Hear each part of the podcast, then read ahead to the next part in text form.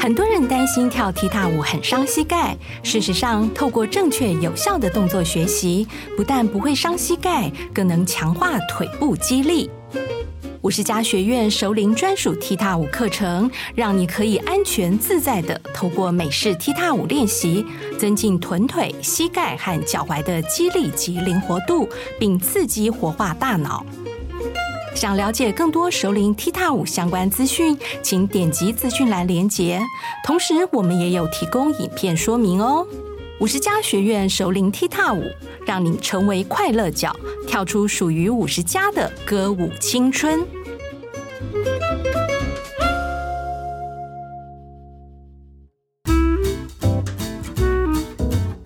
五十后的人生要越活越好，让五十加 Talk 陪你用新的方法创造属于你的理想老后。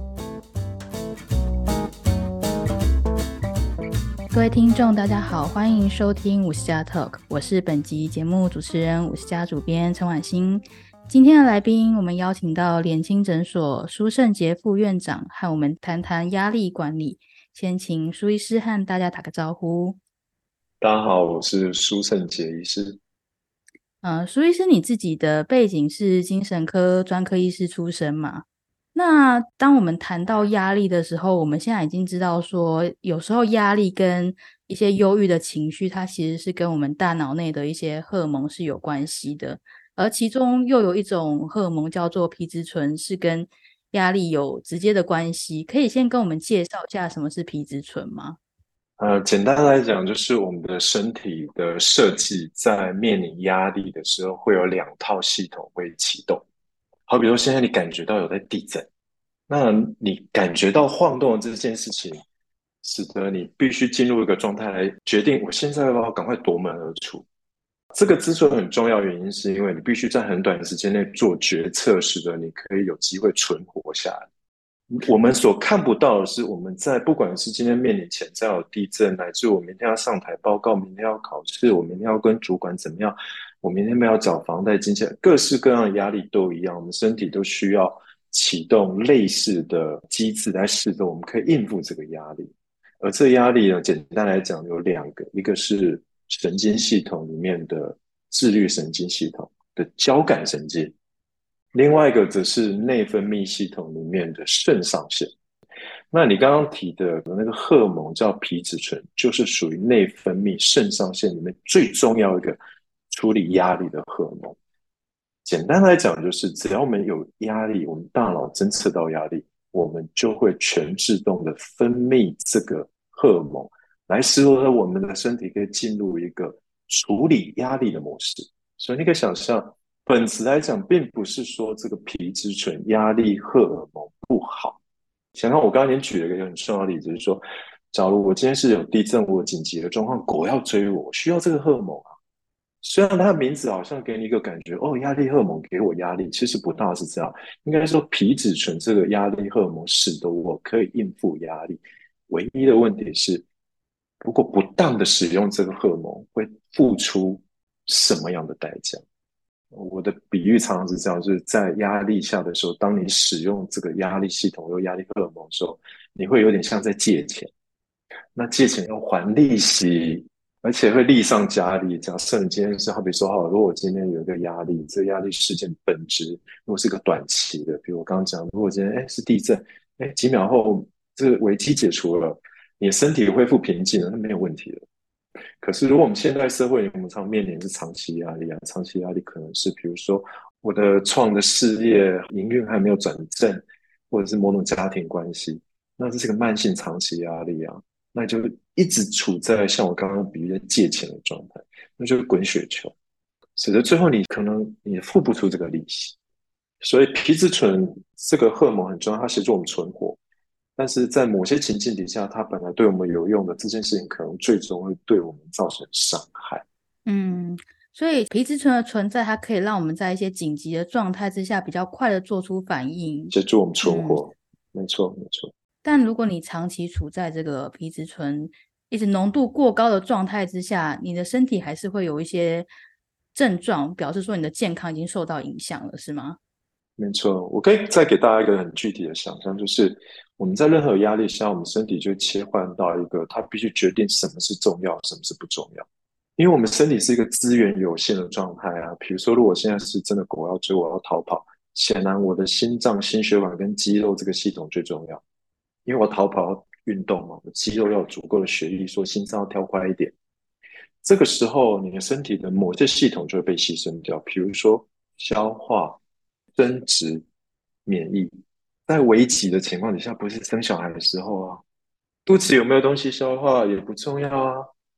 现在要管身上有细菌有病毒吗？暂时再说吧。所以你可以想，长期一点就会牺牲掉几个重大的东西，最后你要付出代价。譬如说我刚刚讲的，所以说为什么会有压力性胃溃疡？如果你长期处在压力下，你的消化系统其实上是没办法正常运作的。你可以想象边跑步边吃东西吗？有点荒唐，很难做得到，对不对？为什么？因为跑步的时候血流都离开了你的肠胃系统啊。只是很多人他没有办法察觉的是，比如说我现在光是在想象我明天有一个压力事件，比如说哦，明天我要上台报告，我在紧张的同时，其实虽然我没有真的在跑步，可是我身体的运作会很像在跑步。你的血液已经离开了你的消化系统，那这个时候你还是会正常吃东西啊。那这时候你把食物丢到你的消化系统，但你的消化系统没办法运作，这个时候你消化系统会坏掉，也蛮可正常的。对，那更长远的一个冲击其实是会弱化你的免疫系统。那弱化免疫系统的后果就以更多的样态来呈现，比如说，你需要你的免疫系统可以帮你清除细菌病毒，你需要你的免疫系统可以帮你清理癌细胞，帮你修补身体。你可以想象，简单的压力状态下，你身体就会出现一个损耗比修补来得快，因为所有的修补这些重要的长远工程都会被下命令停止，使得你修补这件事情被搁置。嗯，了解，就是他没有办法帮你因应一些你可能会遇到的外来的攻击，像是可能病毒啊、细菌等等的。对，但你的身体这么做不是蠢，而是因为他本来就认为这是短期的，就是断尾求生，就是我在紧急效果预期，我要很短的时间内把我的资源提供给跟我现在有关的逃命的系统，所以消化、生殖、免疫这些暂时停没有关系。可演化没有想到，有一天我们进入现代社会之后，我们的压力的本质的改变。以前是真的有狮子追你啊，或者是今天没有足够的食物，这些东西它的存在的时间的长度，就是它很明确嘛。有狮子追我，三十分钟过去，要不就成功活下，要不就死。可是现在的很多事情的本质会转变成，已经不再是什么三十分钟啊，它可能是三十天啊，三个月啊，三年。所以就导致我们现在身体常常被迫使用压力系统，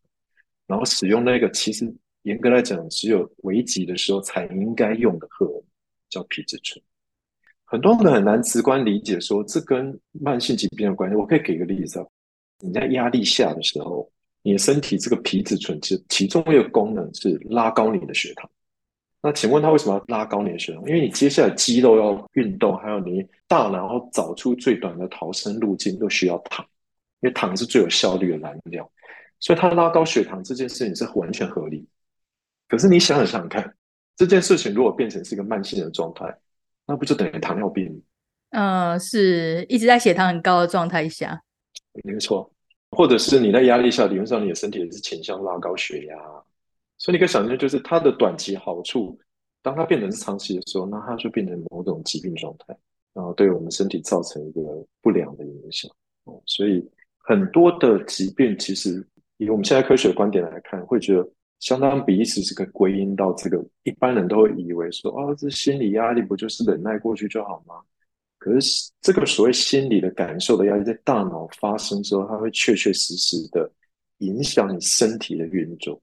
不是一个纯粹哦心理的感觉，嗯，了解。那可能其实现代人或多或少都会说，哎，我觉得我压力很大。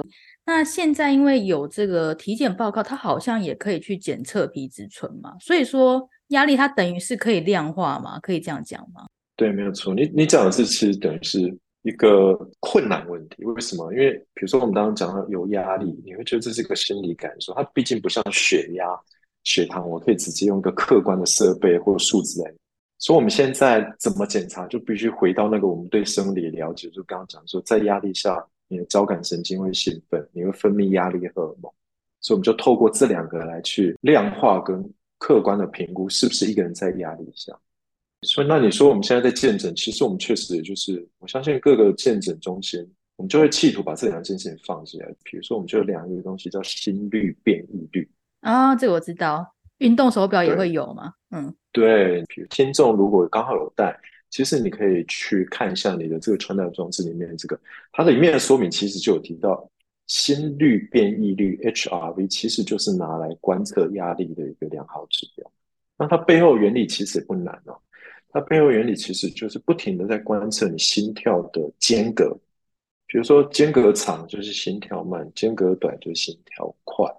那心跳快是谁驱动的？就交感啊。所以你今天如果地震了，你想要逃跑，你心跳快，交感就要上来啊。所以你可以想见，如果一个人他常常在压力下，他纵使不知道，但是实际上他的身体会一直使用交感。如果一直使用交感，那他的心跳的间隔是不是会拉近？那这个拉近是纯粹指心跳快吗？不纯然，我们指的是心跳快跟慢之间那个可快可慢的那个震荡的程度会变窄，所以叫心率变异率哦。所以这个其实会在见诊的时候我们会做，但实际上我们更常鼓励个案应该是回家利用这个装置每天自己量。那为什么呢？因为那天你早上如果来我们见诊的时候，你搞不好今天是要赶着出门啊，或你前天晚上会做大肠镜，你吃了泻药，有时候那些都是压力事件，这样是不是会使得你那天早上量的时候有压力更大？对，所以我们才会说，其实你在家自己量的那个状态，而且是连续追踪一段时间的意义更强。只是在健诊，我们可能都会再补上一个，就是我们刚刚讲那个皮质醇。这皮质醇跟自律神经系统的神经的比起来的最大优点是，它比较反映的是一个长期压力的指标。如果我今天只是因为哦，我这个好比说护士小姐要扎针了，哦，我看到针我害怕，我的压力就使得我交感上升，这个当然就会让人觉得说，那我这样子的时候量到的。神经状态真的能够告诉我平常有压力吗？所以至于神经的变化可以是一个短期上的概念，所以你需要一个指标，那个指标是不会受说哦，今天只是因为我来一个陌生环境，或者等一下要扎针，然后这个害怕就使得我会出现一个好像呈现在压力的状态，我就需要一个更稳定的长期的指标。那这个部分我们主要是透过内分泌，包含皮质醇，但不只有皮质醇。而是透过一系列的相关的指标去辅助区分说，哦，我这个自律神经系统的讯号是一个真实反映我长期压力系统有问题、不当使用，还是只是一个可能叫伪阳性？伪阳性就是，哎，只是我来这边比较紧张，你可以了解。所以这两个常常必须要合并一起看，就是自律神经的交感跟内分泌。好我举个例子好不好？我们最常用一个观测长期冲击，因为我刚刚讲的，如果你是一个短期压力，理论上来讲，你的消化、生殖、免疫只是暂时被停止，它应该不至于产生所谓的破坏的效应。可是如果你的压力是长期，你常常用压力系统，那我刚刚讲，它会关闭消化、生殖、免疫，不是吗？因为这三个在求生存的时候不是最重要的事情。所以消化、生殖、免疫里面的，好比说生殖系统，就去检查。为什么就会一并检查？说哦，一个人他的性荷尔蒙的变化。所以你可以想见，就是说，如果他今天的性荷尔蒙在反复的压力存在的情况底下，他的性荷尔蒙就会被压低，因为身体就会企图关闭这个。因为这个对我而言，这现在不是重要的事情。而这件事情通常要发生在长期跟比较大的压力下。所以你就会了解，我们是利用这个来去回推说，哦。这个压力绝对不会是短期的问题，因为已经连消化生殖系统都被压抑了，所以我们需要好多的面向的资讯来合并去理解，说是否这个压力已经是过度的不合理的这样子。对，所以最后我们在体检报告上看到的，它会是一个比较直化的评论吗？还是说它会是一个分数、一个等级？都会有哎、欸。在自律神经的评估，我们会告诉你说，你在那一个三百秒的量测里面分析的结果是，因为他会请你躺着，躺着应该不是一个逃命的状态，我们就预期在那个状态底下，交感神经是负责战斗的，跟放松的副交感之间有一个比例的关系。可是如果你检查的时候，你的交感依然在躺着的时候非常高，我们就可以说，奇怪，为何你连躺着交感神经的讯号都这么强？所以它基本上还是会给你一个量化的数据，告诉你说，哦，我们检查到的数据是怎么状，乃至于皮质醇或其他，它都会给你一个数字。嗯，了解，它还是可以比较就对了。对，只是说长远，我们最好是思考，就是说，哦，我知道我今天是这样，那我要来跟我自己比，我要做点什么，使得可以改变，我的数字可以下降。对，我要跟自己比，对，要让自己变得更，比如说不要那么多的交代啊，然后心率变异率更好啊，然后那个皮质醇、压力荷尔蒙不需要那么高啊，等等。嗯，了解。刚刚苏医师已经跟我们讲了，呃，皮质醇分泌的原理，还有它。对我们可能会产生的一些影响，然后也说明说，现在的体检它其实已经可以帮助我们去监测压力的数值的一些反应。那现在可以请苏医师跟我们分享一些压力管理的方式吗？包括说饮食这件事情，它可以对我们体内的皮质醇浓度产生影响吗？可以哦，我先把饮食那个先放第二部分，先讲我个人认为最重要，因为。我刚刚讲的，就是我们的大脑是负责侦测有没有被威胁的核心，就是是大脑觉得被威胁。比如说，如果今天在山上走路，然后突然眼角余光瞄到，哎，怎么好像一个长条状的东西在蠕动？那我可能就有一种害怕感觉，因为如果我担心是蛇，然后我就会启动压力反应。那这一切到目前为止都非常合理，因为如果真的是，我就可以逃。可是我仔细一看，发现它只是一条绳子。一瞬间，压力反应就消失了。那我为什么要举这个例子的原因，是因为，因为我们的压力是否是压力这件事，在人类很重要的一个特点是，某个角度来讲，你觉得是就是，不是就不是。所以我想要强调一点，就是或许不是压力本身，而是我们对压力的想法跟本对它的反应比较重要。假设我们都有小孩，我们都要面临管理小孩，就假设这件事情本是类似的。可是，可能你比我有更好的教养经验，对，或者说你内心在调试上，你有一个更好的调试跟准备。那显然，你对于同样的事情的反应就会跟我有所不同。所以，那个想法的占比的程度其实是很高的，就是我怎么想这件事情。所以，第一件事情其实是。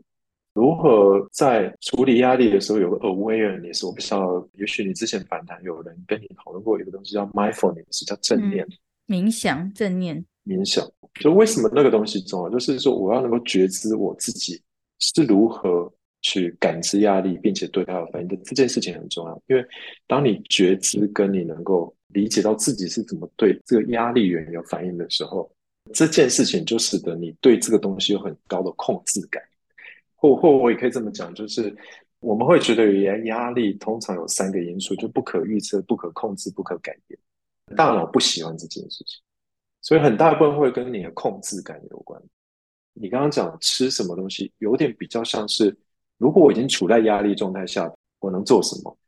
但我刚刚强调的是，如何从一开始就让自己避免去启动压力反应。那这两件事情都一样重要。那第二个就回到你讲，就是说，到底我们从食物里面，我们能不能协助啊、我们的身体减少压力反应？答案当然是可以的，因为有很多实证科学支持这些论点哦。比如说，我们有一个东西叫做磷脂质丝氨酸，或是有些东西叫适应原。适应原里面最有名的就是像什么人参红景天啊、南非醉茄啊，或者是像镁离子啊，乃至于氨基酸里面的色氨酸。那这些东西在适当的补充底下，可能都可以减缓我们在压力下身体的不当反应，使得你这个压力系统在踩油门的时候不会翻车，但你依然还是在踩刹车，不大一样。我刚刚讲的是，你从想法去思考，有可能可以避免踩油门。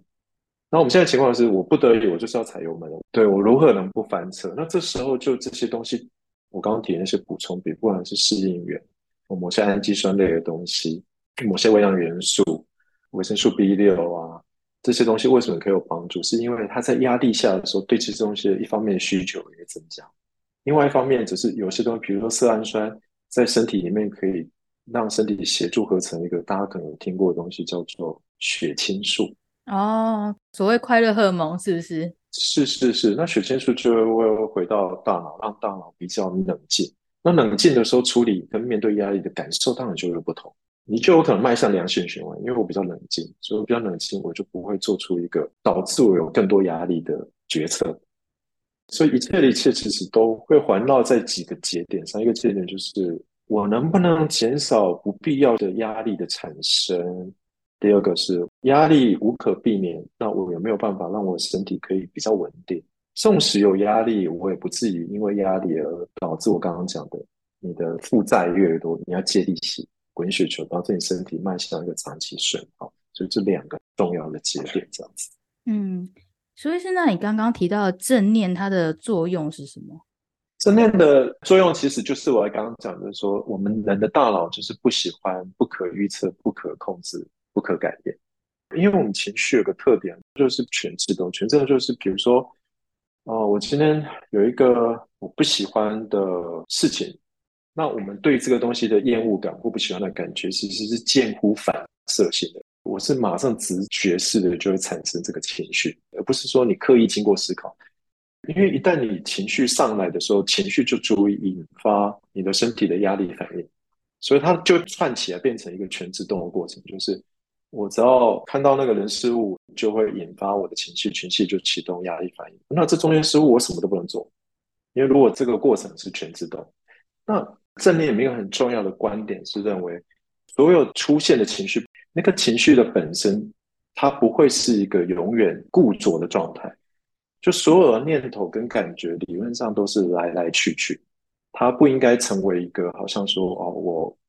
固着在你大脑当中的想法。可以这么讲，没有错。所以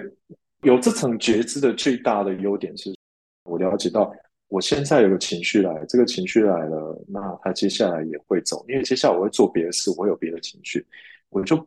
比较有机会可以阻断这个恶性循环使得这个情绪不会成为一个固定的状态在我的大脑。嗯，了解。这也是为什么这几年其实冥想正念的概念它受到很多的关注跟讨论嘛，它是现代人用来。去因应一个呃压力管理的一些工具，一个思考的方式。对，然后认知到这点有一个很强大的某种程度的心理对于外在环境跟世界的调节的力量，就是说哦，所有事情它会来，它会去，并非是我们原先想哦，我解决不了，因为我刚刚讲不可控制、不可预期、不可改变，你就有一种无力感，然后你也许会愤怒。你学会对自己感到生气或感到挫折，可是如果理解到，哎，他确实来了，但他也会离开，那你就会觉得好像，嗯，我没有像先前的对于这个状态如此的，不管是生气啊，或者是不舒服，是的，那这也会扣回我们刚刚讲的自律神经啊，它实际上会教你做呼吸练习，你呼吸练习做好，你做冥想，你的 HRV 就会变好。所以你就可以把两件事情结合在一起，就是你做一个比较偏内观的，然后你的自律神经就放松了。那自律神经放松了，就回到大脑，让大脑更冷静，更能处理现在这件事情。那最后不就促进了一种良性循环？嗯，就是你的过热的大脑可能会越来越冷静下来，然后你的心跳也变慢了，你的肾上腺素也没有一直在持续分泌了，回到一个比较平静的状态。等于是你替你自己打开了一个可以转弯的 mental space，不然车子要转弯也没办法转。那你有时候转牛角尖到一个点，可是正念的想法就是有点扩展那个狭窄的空间似的，其实我们还是可以转的。那所以是最后可以给压力很大的这些现代人你的建议吗？或者是说给大家一个鼓励？我觉得大概脱离不了几件事情。其实第一名最重要是睡觉。在一个规律的作息下，充足的睡觉对大脑是降压力的第一名手段。反向来讲，就是如果你常常需要剥夺睡眠的话，那我必须讲，你可能其他的配套措施怎么做，你的压力都降不下。第二名呢是运动，因为我刚刚讲古典上，你有压力荷尔蒙上很多是预期，是不是要追你，你要跑。那你现在坐在办公室里面，在感受压力，你身体像在跑，可是你没有跑。所以在压力下的时候呢，你的预期是身体会动，那你肌肉在运动的时候，会帮你把压力荷尔蒙烧掉，所以你在运动等于是加速你身体把压力荷尔蒙代谢掉，使得它在你体内存续的时间可以被减少，那就减少那个冲击。第三个就会比较涉及到是人类的本质，人类是个社会性动物，那这个社会性动物就包含就是比如说人际啊、朋友啊、亲人啊。宗教上的意义感的追寻啊，个人意义感的追寻，那这蛮个人性哦。但是大脑就是不出脱这三个，大脑喜欢睡觉，大脑需要运动，大脑希望建立关系跟连接。所以如果这在三个基础上都做得不错的话，我相信对于压力的调试就不会差到哪里去。今天非常谢谢苏医师的分享，和大家谈谈。该如何在这个压力很大的现代生活当中，我们还是可以保持平静，然后好好的去认识自己。如果大家喜欢今天这一集节目，欢迎到 Apple Podcast 追踪我们的频道。今天非常谢谢苏医师的分享，那谢谢大家，我们下次再见。